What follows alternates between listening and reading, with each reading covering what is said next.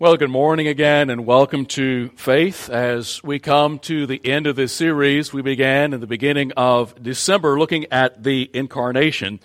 I would like for us this morning to come face to face with the ultimate decision that is the most important decision for every single one of us here today. It's a decision that causes us to come face to face with the reality of what Jesus accomplished when he came to this earth and when he died on the cross. And I would like for us, if you have your Bibles, to turn with me to the book of Philippians, chapter number 2. And we will be spending our time in the last three verses of what we have been studying all month. But I would like for us to at least look back to Philippians chapter 2, verse 9, to get an overview. And uh, we'll be looking at the last part of this passage that we have been studying together. In uh, let's go back to uh, let's see. Let me go to verse nine. Therefore, God also has highly exalted him and given him the name which is above every name, that at the name of Jesus every knee should bow of those in heaven and of those on earth and those under the earth, and that every tongue should confess that Jesus Christ is Lord to the glory of God the Father. Lord God, this morning I pray that as we open your word and as we look at what was accomplished in the humiliation of our Lord and Savior Jesus Christ, taking upon himself the nature of a slave, the form of a servant, coming to this earth to identify with us, being fully man, fully God, so that he could pay the ultimate price on the cross for us. Now, Lord, be with us this morning. I pray that your Holy Spirit would be working in each and every heart and mind today, for it's in Jesus' name that we pray. Amen. What I want us to do is look at those last three verses, uh, verses 9, 10, and 11, and look to see as we realize that as the culmination of these verses, now remember, Paul was talking to the Christians in Philippi, and they were rather self absorbed, rather selfish. They were living the Philippian dream, and Paul is saying, now we need to remember, we need to have the same attitude that Jesus Christ had. Jesus Christ was selfless. He didn't think that being equal with God was something to be held on to, something to be grasped, but he was willing to leave that and to come to this earth and die on the cross in our place. And so, as we culminate this series of messages and look at Philippians chapter 2, verses 9 uh, through 11. We started in verse number 5, but verses 9, 10, and 11 that we see that Jesus Christ has been declared Lord of the universe. And this is something that is, uh, we, we see throughout Christianity. As a matter of fact, in Acts chapter 2, verse 36, when Peter preached there in Jerusalem, he stood up and says to the crowd, God had, has made this Jesus whom you crucified, Lord and Christ, Lord and Messiah. And it's central. We see it over 750 times in the New Testament that Jesus Christ is called Lord. And as we look at verses 9 through 11 in Philippians chapter 2, what I would like for us to do is as we celebrate the birth of Jesus Christ, I want us to see four facets of his lordship unfold right here in verses 9, 10, and 11. And the first thing that we see is what we've seen is we've seen Jesus Christ humbled, coming to earth, becoming a human being, and we saw him humiliated. But what we see here in verse 9 Therefore, God also has what? Highly exalted him. So we see Jesus reigns as Lord in the utmost position. So today, 2016, near the end of 2016, Jesus Christ is still Lord. He is still our Savior, and He reigns in the utmost position. As a matter of fact, this phrase, used only this time in the New Testament language, literally what we see here is that God has super exalted Jesus. He has super eminently exalted Jesus Christ as Lord. He's given him the highest position, the utmost position. Now think about that. Jesus Christ, over 2,000 years ago, came to earth as a human being. Now, what is different about Jesus today than from eternity past? Jesus Christ was fully God for eternity past. We see Jesus in Genesis 1 1. We see Jesus throughout the Old Testament. And Jesus did not have his beginning when he was born in that stable, in that feed trough, there in that little town of Bethlehem. He was God forever. But Jesus Christ took upon himself, the Bible says, the nature of a man, the nature, the form of a man, literally became a human being, fully God, fully man. And what's different about Jesus today is you remember when Jesus left this earth after he was resurrected, he went back to heaven in a resurrected what? Body. He went back to heaven in a resurrected body. So Jesus retains his humanity, in other words. And the Bible tells us, and we believe, that one day we are going to be transformed and given a similar body that Jesus had when he left this earth. And so that leads us exactly to what we've seen in the last few weeks that Jesus Christ was humbled when he came to the earth. The Bible said he even was humbled even to be a little bit lower than the, than the angels, and he humbled himself and became subject even to his creation. He obeyed mom and dad. Can you imagine?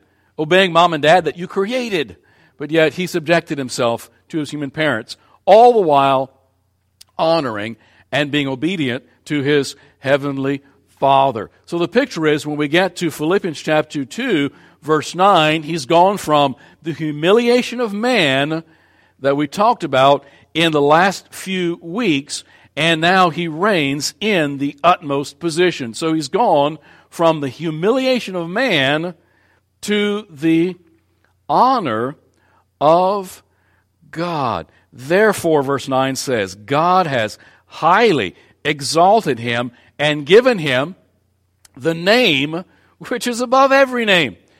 I don't care whether it's Mohammed or Buddha or any other religious figure.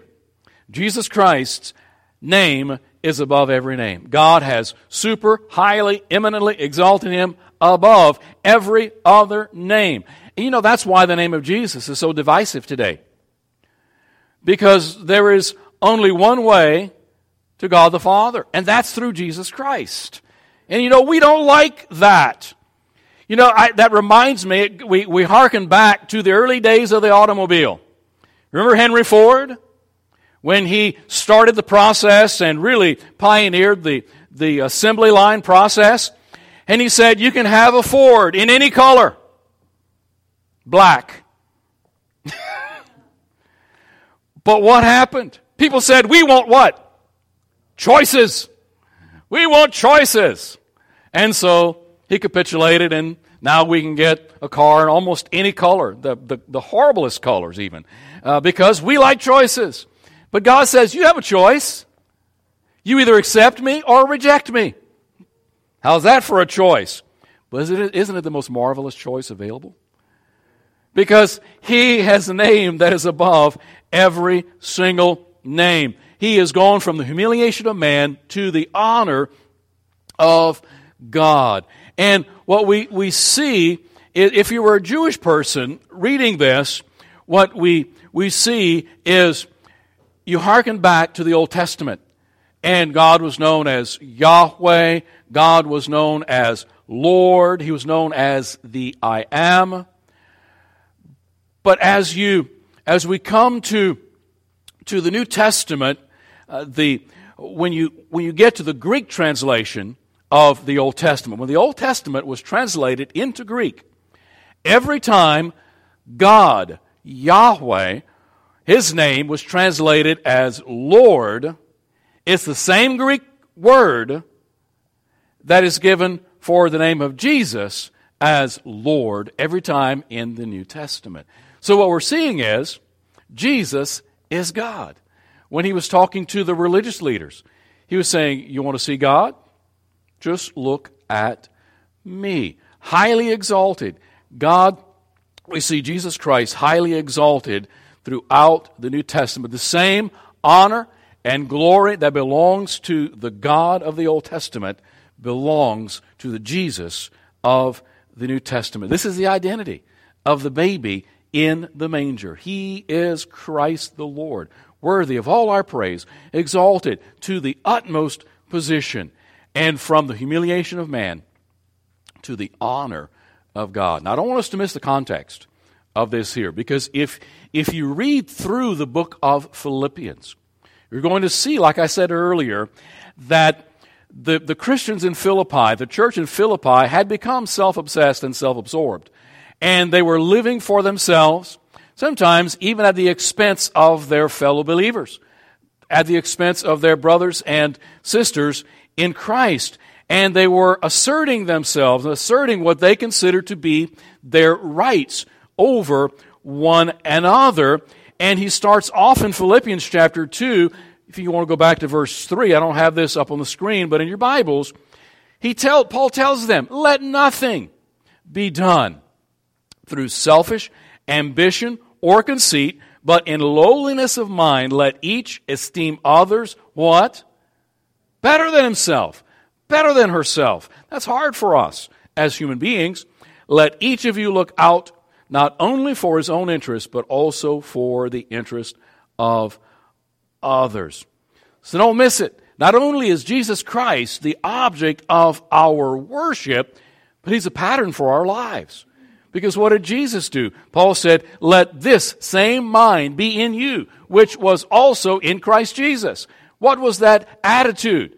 The attitude, even though I have all the glory, that I share with God the Father throughout eternity past, I don't think too much of myself that I am willing to humble myself and to do whatever it takes to save our creation and ultimately go even the death of a cross.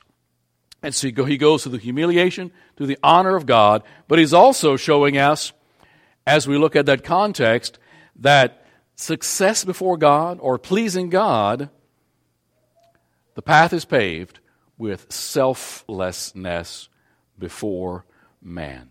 Now, this goes against everything in the Philippian culture, and you realize this goes against everything in the American culture as well.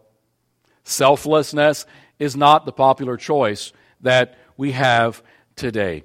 But what we see is we sacrifice ourselves, we humble ourselves, and then we are exalted by God. We see that throughout Scripture. Uh, God's servants being humbled and ultimately being exalted. And Philippians 2 9, God has highly exalted him. Who exalted Jesus? Verse 9 God exalted Jesus because Jesus humiliated himself or humbled himself. And no one humbled Jesus. We saw last week that Jesus humbled himself. Then God glorified him. God lifted him up. And it's the same thing we see in the book of Genesis with Joseph. You remember? 13 years. Joseph was humbled. And ultimately, what did God do? God exalts Joseph. And so we see that from the humiliation of man to the honor of God, we see that if we want to please God, that path is paved with selflessness before man.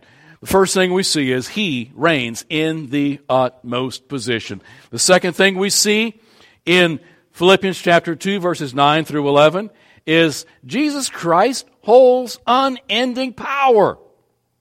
Jesus Christ has all the power. Now, if we look at the mindset of a Jew who might have been hearing this, you know, they might have been reminded back of God of the Old Testament. But you're a Gentile, and you're hearing this, and you are hearing this read to you that the Apostle Paul is, is saying, and he uses the word Lord. What comes to your mind? Now remember, Greek mindset, Gentile mindset, they were used to having slaves. And slave owners were called lords. And so, in a Greek mindset, in a Gentile mindset, we would equate, or this first century mindset would have equated Jesus with power. Because if you own something, you have power over it.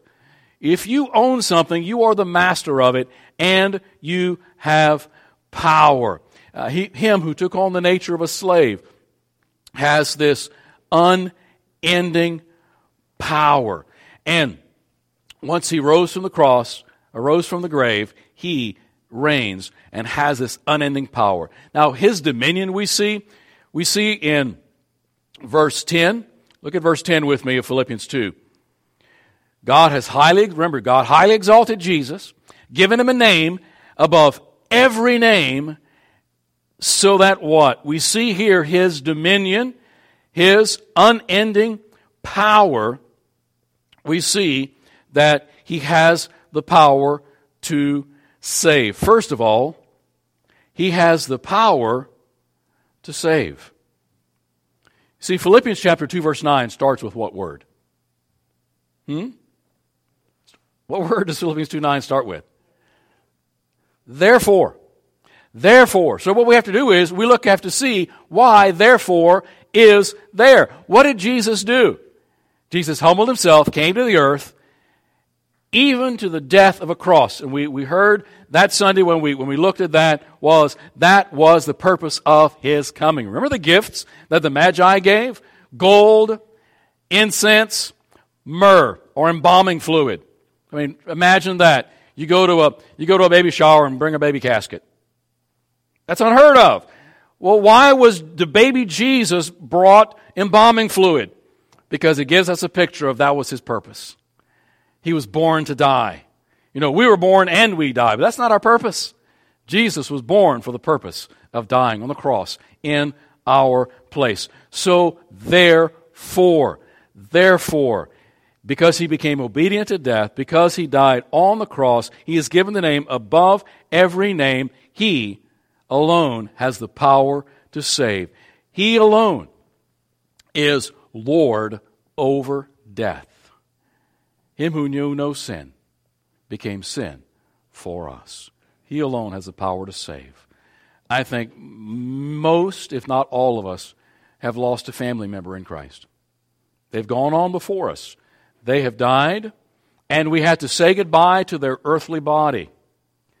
But we are able to know beyond the shadow of a doubt, based upon what God's Word tells us, that fret not, don't grieve like others who have no hope. One day we will see them again because Jesus Christ holds the power over death. Jesus Christ has the power to save. He has the power also to rule over us as well. He is the owner, He's sovereign, He is basically means that he is in complete control.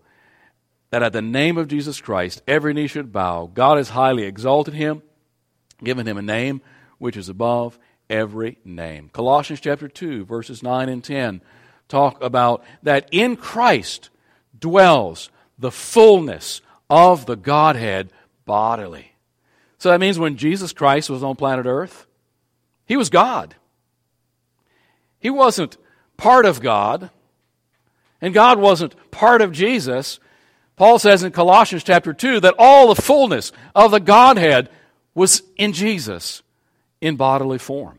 And he has the power to rule over us. And so that's the picture we get. And one day, Notice verse number 10 that at the name of Jesus, every knee will do what? Every knee will bow. Every knee will bow. So that brings us to the decision that I talked about when we first started. So you know I have a choice. And it's the most important choice that anyone could ever make. Because the Bible says that at the name of Jesus, not some, not maybe, not most, but the Bible says that at the name of Jesus, every single knee, and I take that to mean every knee that has ever existed from the creation of mankind, from Adam to the last person that will be alive when Jesus Christ either takes us home or when the last person that has ever been born stands before God at the great white throne judgment. Bible says every knee is going to bow. So our decision that we have to make, the first decision.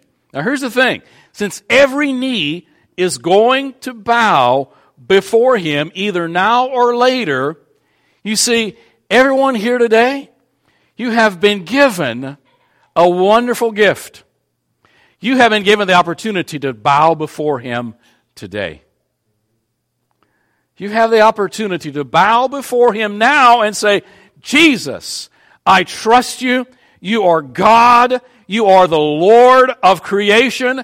And I bow my knee. I bow my life to you and accept the gift of life. And I accept you as my Savior and Lord. See, we have that opportunity because if we bow the knee today, that results in salvation. All who call upon the name of the Lord shall be saved, the Bible says. So this morning, the day that we celebrate the birth of Jesus Christ, is the day that you could be born new. A brand new life. The Bible says, though our sins be as scarlet, they shall be as white as snow. Anyone has ever thought about how neat it would be, how wonderful it would be, especially for some of us who feel that we have wasted, squandered, or lived horribly, and we look at our past, and some people say, I need to turn over a new leaf. Have you ever thought about what it would be like if there would be a way possible for you to go and your past would be erased? God says, I'll do it. The moment we place our faith in Jesus Christ, the Bible says, God says, I will remember your sins no more. He says, I will separate your sins as from, from you as far as the east is from the west. I will remember them no more.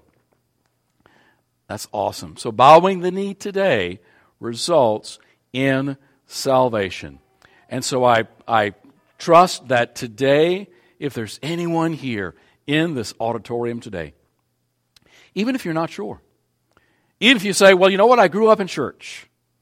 I walked down an aisle one day. I came forward, spoke to the pastor, and, and, and I was baptized, but, you know, I was little. I might have been five. I might have been ten. And, you know, I don't know if I'm really, I don't know if I'm really following Jesus. I don't know if I'm, I'm right with God. Then I encourage you at the end of our time together, don't hesitate, don't wait. You come. As a matter of fact, it's been, this has been a number of years ago. It's only, hap- only happened to me once. But someone came up during the middle of the message and says, I need to be saved. Isn't that awesome?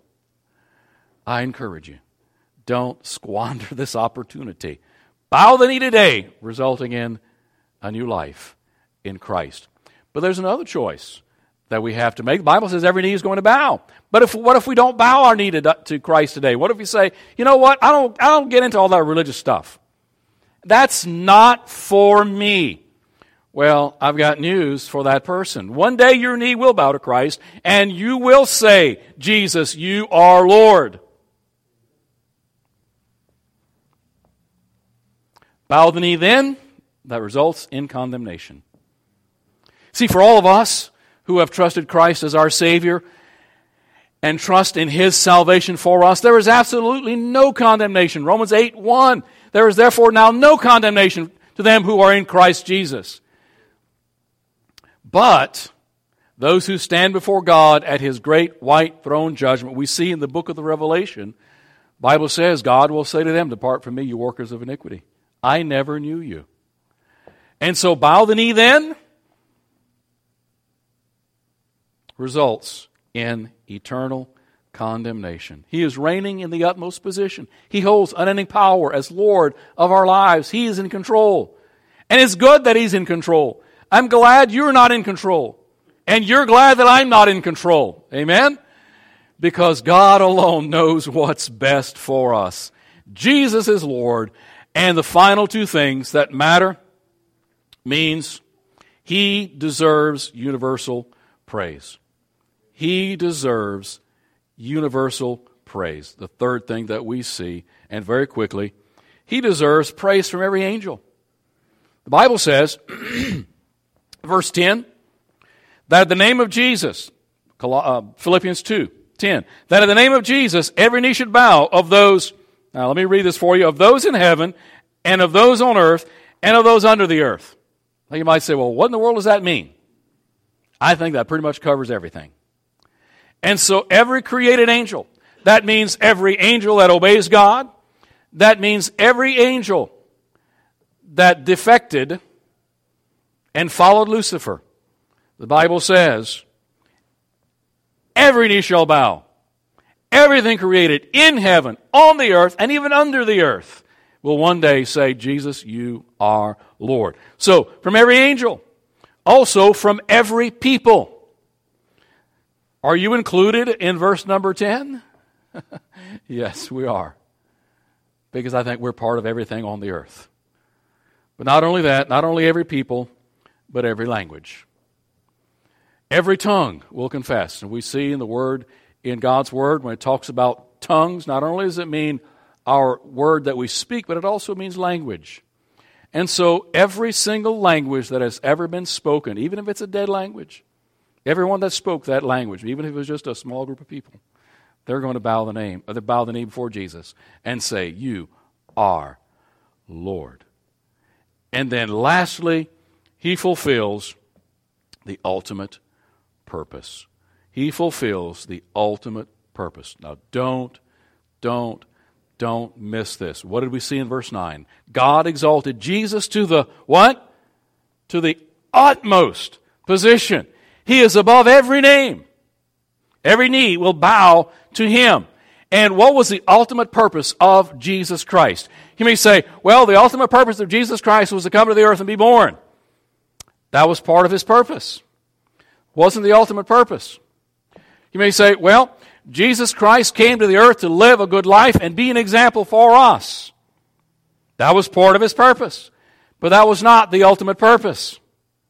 You say, well, Jesus Christ came to the earth to die on the cross to save us from our sins. That was the ultimate purpose. That was part of the purpose. That was not the ultimate purpose. Let's look at verse 11. You say, well, Pastor, where are you going with this? Got to get into heresy. No, it's in, it's in Scripture. Look at verse 11. That every tongue should confess that Jesus Christ is Lord to what? The glory of God the Father. Everything that Jesus did, the Bible says, was to glorify God. So, what did Jesus accomplish when he died on the cross to save us from our sins? What did he accomplish? The ultimate purpose, he glorified God. God says, Well done, my good and faithful servant. So, Jesus, in everything that he did, ultimately was to glorify God. Now, let's bring that a little closer to home. What are you going to do today? What are you going to do tomorrow?